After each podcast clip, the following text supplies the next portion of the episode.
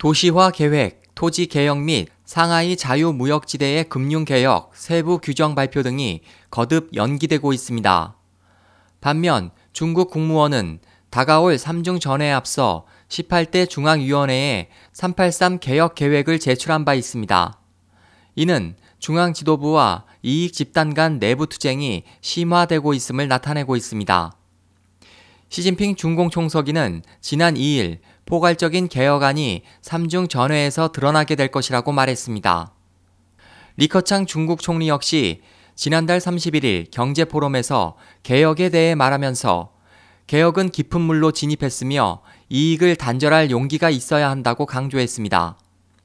383 계획은 개혁을 위한 8개 핵심 부문의 청사진과 함께 지난달 27일 공개됐습니다.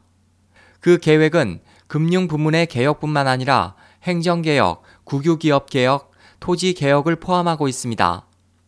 이 개혁에 대해 로이터 통신은 소식통의 말을 인용해 금융부문 농촌 도시화를 위한 토지 및 주택 등록에 대한 개혁이 필요한 만큼 개혁 안건의 대부분이 아직도 열띤 내부 논쟁거리가 되고 있으며 국영 독점 기업과 같은 이익 단체의 저항도 있다고 전했습니다. 베이징 정치 관찰자 화포는 이 개혁은 이익 단체를 겨냥하고 있다. 토지 개혁은 지방 정부 재정을 차단시킬 것이기 때문에 지방 정부는 개혁을 반대하고 있다. 지방 정부는 토지를 매매해 이익을 얻기 때문이다. 금융 개혁 또한 금융 왕들의 반대에 부딪혔다고 말했습니다. 중국 역사 전문가 류인차는 농촌 호구는 농민들의 이주를 제한해 왔다며 농민, 농업, 그리고 토지는 중국 관리들이 착취하는 수단이다. 토지 개혁 자체는 확실히 이런 관리들, 특히 기득권 단체의 저항을 받고 있다고 지적했습니다. 화포는 명확히 말하면 개혁이 없다면 가난한 사람들은 혁명을 일으킬 것이다. 개혁을 하면 기득권 단체들이 싸울 것이다. 정권이 이 투쟁에서 생존하려면 이런 딜레마에 부딪히게 된다고 덧붙였습니다. 리 총리는 지난 9월 6일 국무원 회의에서 민간 자본 투자 도입 계획의 필요성을 말하고 금융, 석유, 전력, 철도, 통신, 자원 개발 및 공공사업에 대한 규정을 강조했습니다.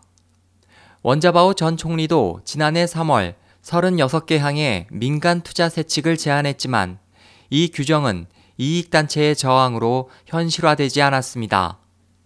중공 지도부 분열은 드러났고 정권은 잠재적으로 붕괴 직전에 있으며 사회와 경제 갈등에 직면해 있습니다.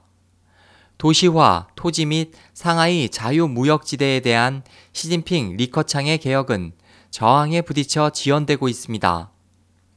이익단체의 저항에 직면해 리 총리는 지난달 21일 다시 포괄적인 개혁을 증진하기 위한 결정이 필요하다고 강조했고 23일 시 주석은 개혁, 개발 및 안정 사이의 균형을 보장하기 위해 개혁을 3중 전회에서 다룰 것이라고 말했습니다.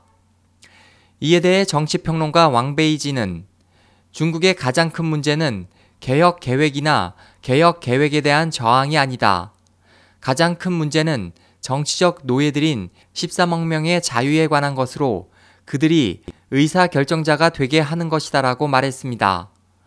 그는 전체 주의하에서 안정을 유지하려는 중공의 모순된 본성을 지적하고 전체주의 상태에서는 이익단체와 국가와 국민들의 부를 강탈하는 것을 막을 수 없다고 말했습니다. SOH 희망지성 국제방송 홍승일이었습니다.